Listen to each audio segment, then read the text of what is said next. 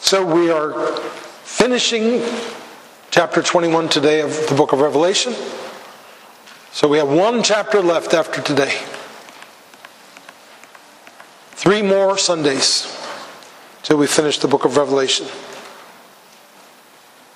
We've been uh, walking through this amazing vision of the New Jerusalem, the bride, which is the bride of Christ, as well as a city.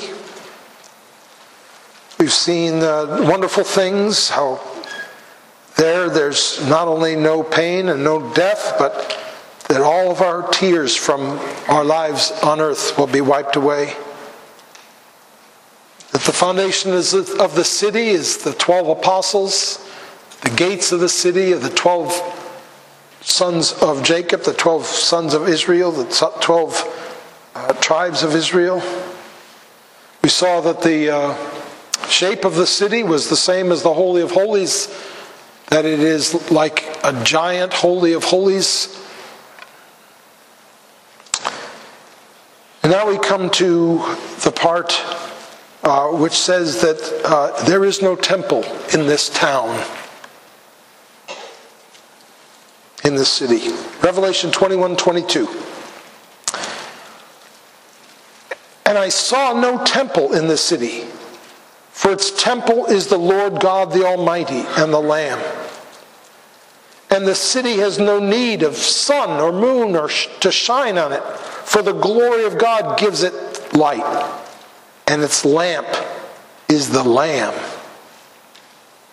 By its light will the nations walk, and the kings of the earth will bring their glory into it. And its gates will never be shut, and there will be no night there. They will bring into it the glory and honor of the nations. But nothing unclean will ever enter it, nor anyone who does what is detestable or false, but only those who are written in the Lamb's book of life.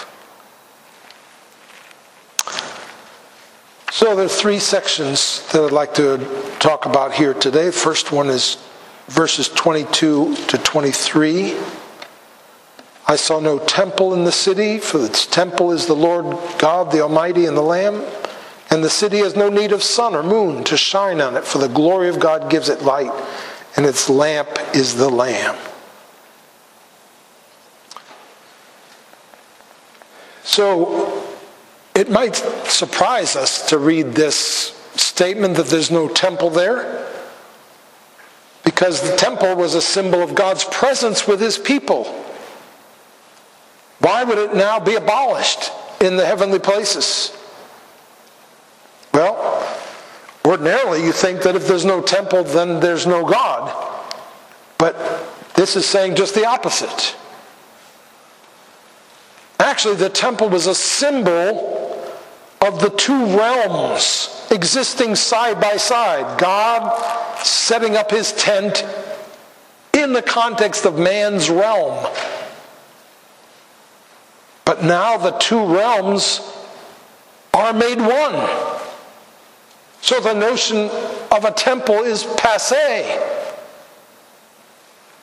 Remember how the Old Testament temple demonstrated God's distance from man. We talked about this last week. All those barriers, all the rules and restrictions, and so little actual contact between any human being and God himself in the end. The Apostle John could see that all the promises of the Bible were now being fulfilled in the New Jerusalem. The former physical temple and the Holy of Holies and the Ark of the Covenant in the Old Jerusalem were now being fulfilled in the New Jerusalem. Think about the history of the temple. You know, this, it just mentions the temple. There will be no more temple. But let's remember that that word temple is chock full with information and understanding from the rest of Scripture. Before the Exodus out of Egypt, and meeting with God at Mount Sinai. God had actually only visited his people to tell them something. For instance, he spoke to Noah, and he spoke to Abraham in Ur and called him to leave. He visited Abraham again, if you remember, before the Sodom and Gomorrah incident. He spoke to Jacob at Bethel. He appeared to Moses in the burning bush. But once he met the Israelites at Mount Sinai, God came alongside his people in a new way, a closer way. He led them in the fire of, in the pillar of fire and, the, and smoke. And he instructed them to build him a tent so he could go on this road trip with them through the wilderness to the promised land. The first time the word temple is used in the Bible, it actually refers to the tabernacle. This moving, portable temple that they carried with them. But after the Israelites settled in houses in the land of Canaan, David and Solomon, of course, built a house, a permanent house for God, a beautiful temple, where God was worshipped, where sacrifices were offered. For a while, it seemed like everything was going well, but the people began to turn to idols to the point that the temple actually fell into disrepair. And God brought Assyria and then Babylon against his people, who rooted them out of the land and destroyed the temple and the whole city of Jerusalem. When the people returned seventy years later, the first thing they did was to rebuild the temple. But it was a more modest temple than the temple they had known that Solomon built.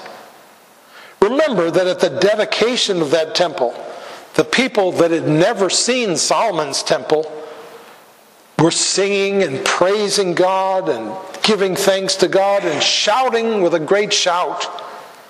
But the old people who had seen the old temple wept with a loud voice, even while the others were shouting for joy.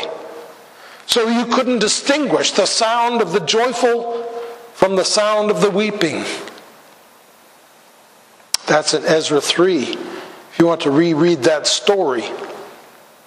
And this is not only interesting, it's significant. The prophet Ezekiel, you see, during the exile had prophesied in chapters forty to forty-eight that the temple would be rebuilt, but it would be much greater and more glorious than the previous temple. And of course, all of the rabbis believed that the promise, that these promises of a new temple were going to be fulfilled in another architectural temple. And the old people, they knew that even after all their waiting and all their grief over the destruction of the old temple and all their anticipation, they could see this wasn't the fulfillment of that promise. And they wept. But after a few centuries, in the generation just before the birth of Christ, Herod the Great wanted to impress and please the Jews. He thought he could fulfill Ezekiel's prophecy. And he built the Jews a new magnificent temple in Jerusalem. This was the temple which stood during the days of Jesus. But even though it was so magnificent, it actually only lasted about eighty years.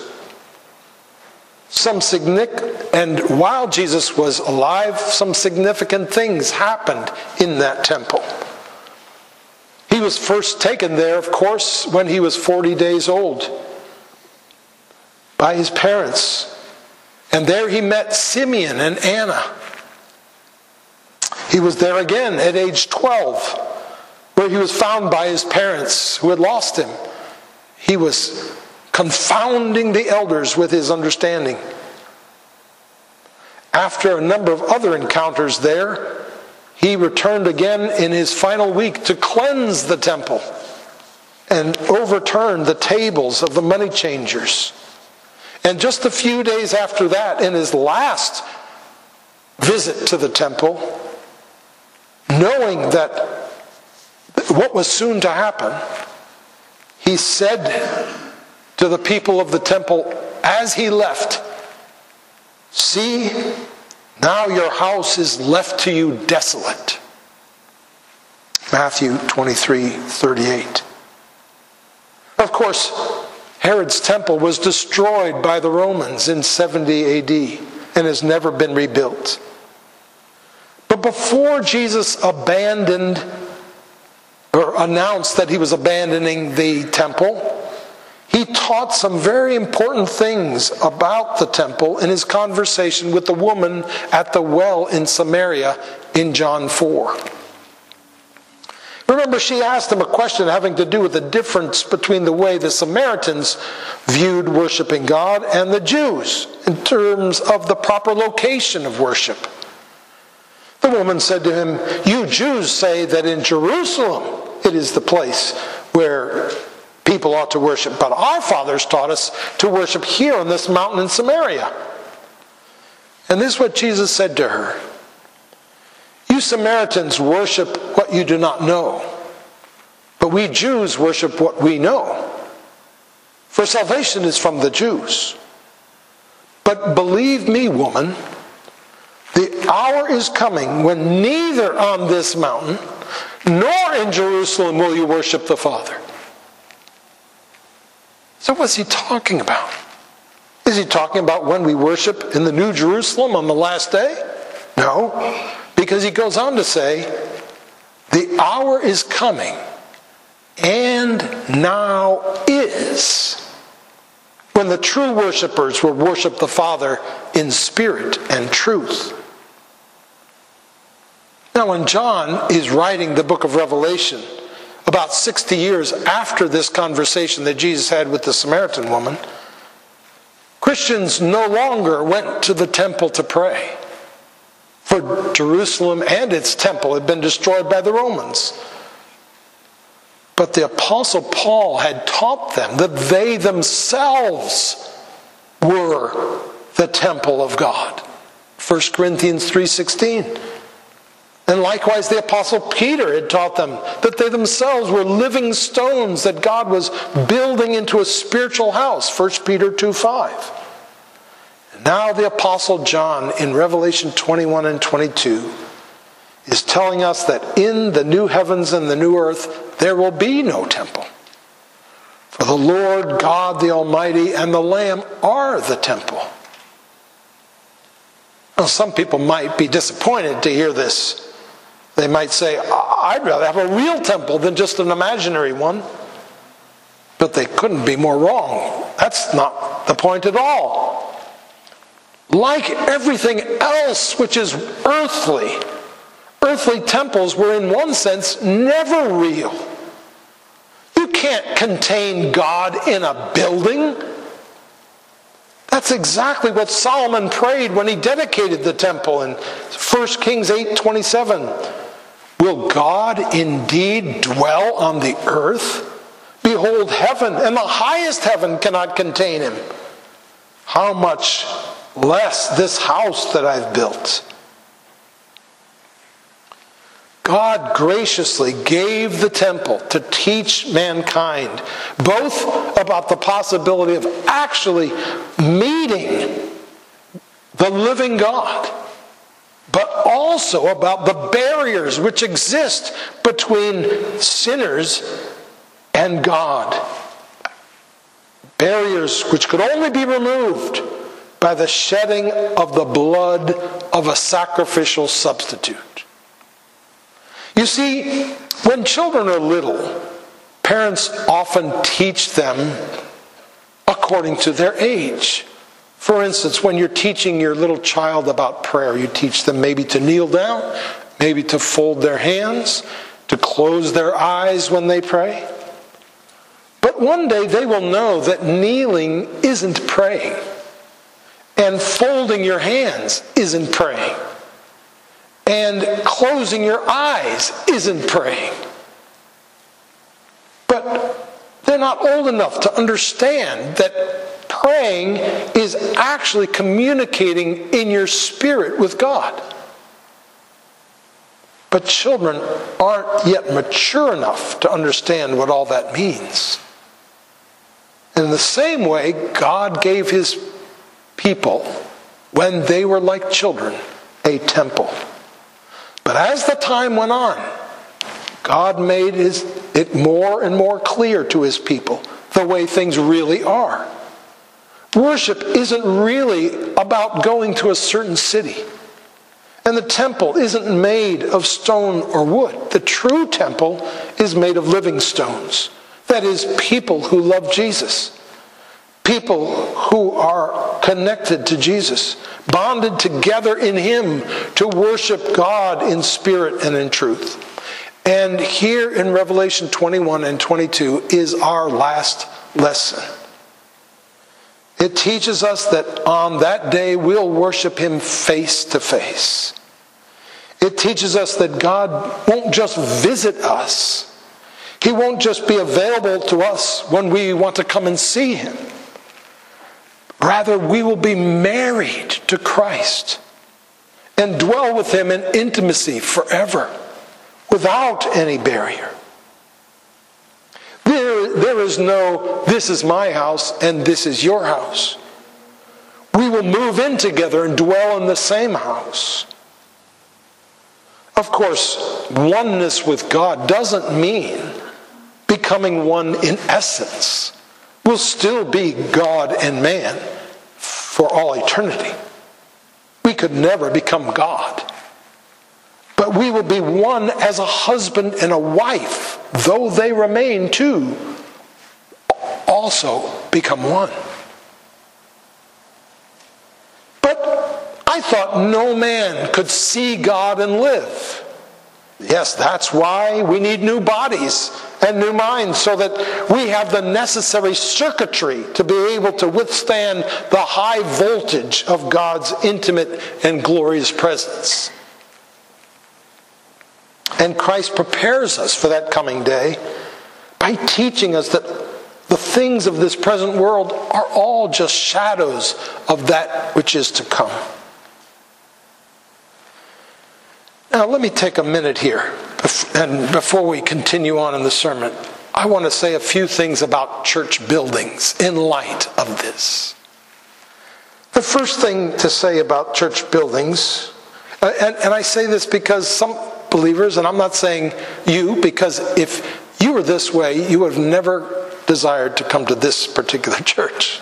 But there are many believers who are still wedded to a temple mentality when it comes to church buildings. Let me point out, there are no church buildings in the New Testament. None. The church building spoken of in the New Testament is one made with living stones. Now, I can enjoy the spectacle of a great cathedral just like anyone else.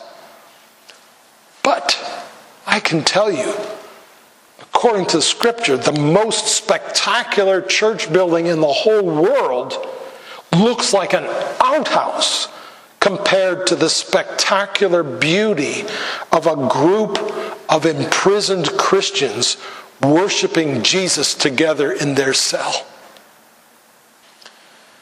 You know, in Matthew twenty-four, there's this amazing story of Jesus responding to folks who are oohing and eyeing over a glorious church building. Jesus says he's walking out of the temple just after he says, "I'm, a, you know, I leave you um, desolate." His disciples come over to him and point out the magnificent buildings of the temple. Now, if I'd been there, I'm sure I would have been caught up in the magnificence of that structure, which was one of the wonders of the ancient world. But Jesus said to them, "You see all these? Truly I say to you, there will not be left here one stone upon another that will not be thrown down. If Jesus ever had a chance to admire the glory of a church building, this was it. But instead, Jesus laments over its future. Just as a few verses earlier, he had lamented over the city of Jerusalem. Not because it was trashy or dirty, not because it was uh, poorly maintained. He lamented because of the rebellious hearts of the people. He knew that the important thing was the temple of people and what the condition of that was. You see, not only did he know about the future of earthly Jerusalem and what would happen in seventy A D, not only did he know about the corruption that resides in the hearts of men, but his eyes had seen the glory of the new Jerusalem which was to come, descending out of heaven. And all that tends to dampen your awe over a physical building, even though it's a magnificent one. In my opinion, a church building ought not to be what draws someone to church. But on the other hand, a church building probably ought not be the thing that prevents someone coming to church. The fact is, our cathedral is being built for us now. That's what Jesus is doing. It's the New Jerusalem, where we will be in the immediate and abiding presence of the Lord, who loved us and gave himself for us. Now let's move to the second section. And the second and third sections won't take as long as the first. Verse twenty-four to twenty-six. By its light will the nations walk, and the kings of the earth will bring their glory into it. And its gates will never be shut by day, and there'll be no night there. They will bring into it the glory and honor of the nations. Now, the gates of ancient cities were closed every night to protect from unexpected intruders.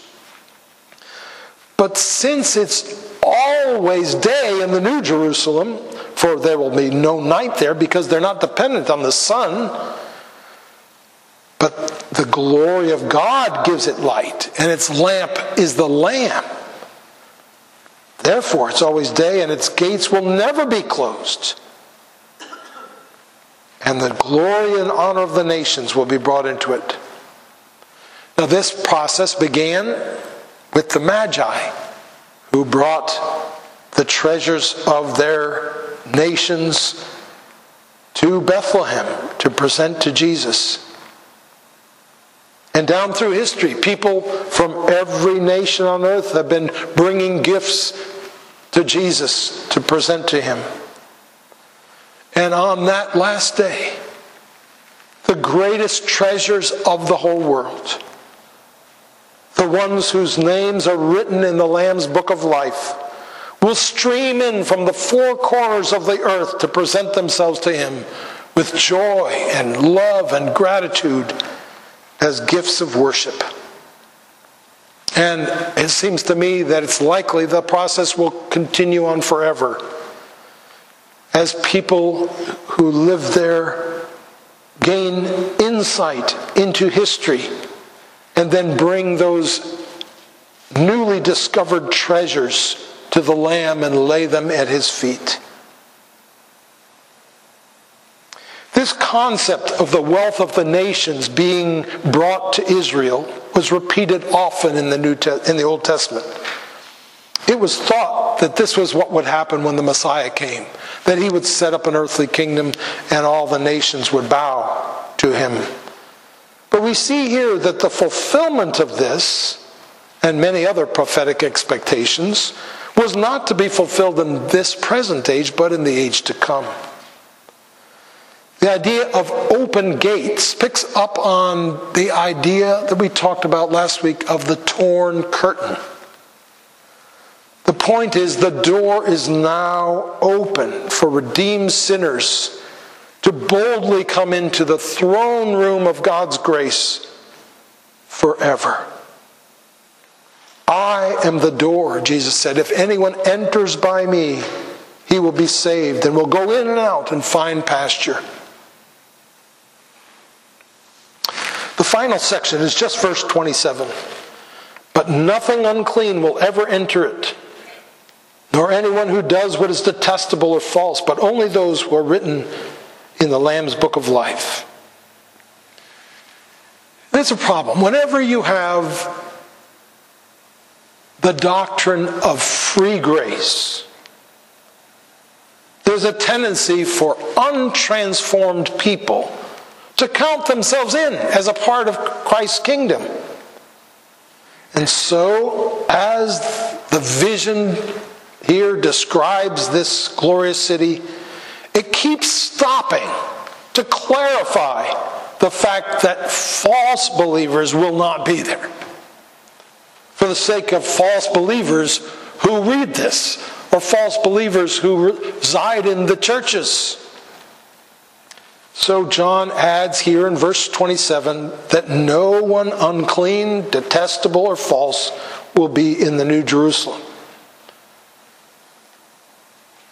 They must, the people must not deceive themselves into thinking that they're believers when their lives prove that they're not. No person whose name is written in the Lamb's book of life can be a person who lives a life of abomination and falsehood.